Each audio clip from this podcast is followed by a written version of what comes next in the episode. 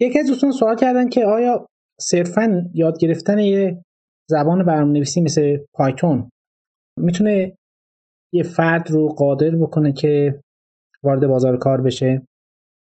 ببینید این بستگی داره که شما چه هدفی دارید حقیقتا.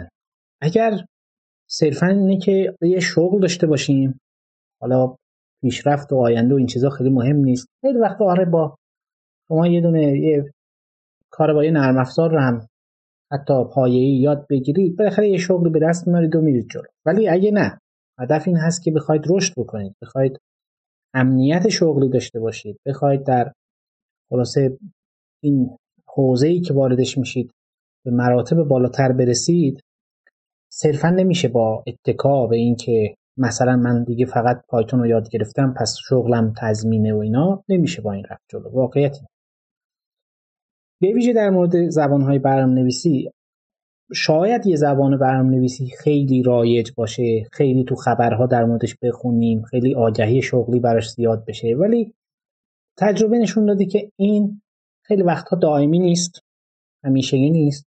فروکش می‌کنه بعضی از هیجان ها توی بازار کار. و حتی اگه فروکش هم نکنه کافی نیست. شما اگه بگید من فقط همینو بلدم که آیدی مثلا پایتون رو باز کنم فقط کد بزنم با پسوند دات پای فقط می‌تونم کار کنم. این شاید یه شغلی بتونید به دست بیارید ولی یه نفری باشه که یا نفراتی باشن که یه سری چیزهایی اضافه بلد باشن که لازمه برای اون شرکت امکان داره که شما رقابت رو ببازید.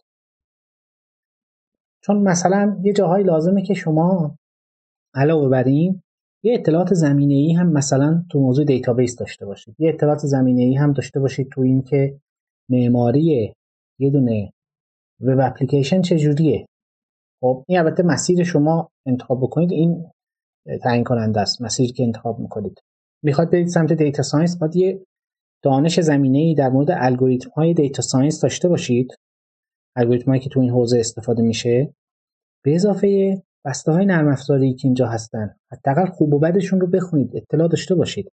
و البته یک چیز بسیار مهم هم اینه که توان یادگیری و تطبیق پذیری بالایی باید داشته باشید. اینا هم یه بخشش ذاتیه یه بخشش هم مهارت هایی که باید یاد بگیرید دیگه به می‌خوام اینو بگم که این که یه نفری فقط پایتون رو بلد باشه یا حالا به جای پایتون هر زبان برنامه‌نویسی دیگه ای رو بذارید فقط اینو بلد باشه آیا می‌تونه شوق پیدا کنه یا نه؟ شاید بتونه پیدا کنه. من نمیگم منتفیه اصلا این موضوع ولی فقط به اتکای اون نمی‌تونه بگه که من این شغل دیگه به دست آوردم و از دستش نخواهم داد. واقعیت اینه که یه بالاخره یک دانش زمینه ای باید تو هر حوزه‌ای که وارد میشید تو هر مارکتی که وارد میشید باید داشته باشید. نمیگم برید همه کاره بشید. نه. ولی واقعیت اینه که اگه شما توی شرکت مبتنی بر وب می‌خواد برید شغلی داشته باشید باید فناوری های وب رو بشناسید. باید نقاط قوت و ضعف اینا رو بشناسید. فقط با یه دونه ابزار خیلی شکننده و خیلی فرجال میشه وضعیت شغلی شما. اینو حتما باید تو محاسبات وارد کنید. مهمم نیست. شاید شما بگید که من بهترین زبان برنامه‌نویسی رو و معروف رو بلدم. مثلا اون که بیرون هست. اولا همچین چیزی درست نیست خیلی همچین ادعایی ولی فرض کنیم باشم کافی نیست. خیلی ساده.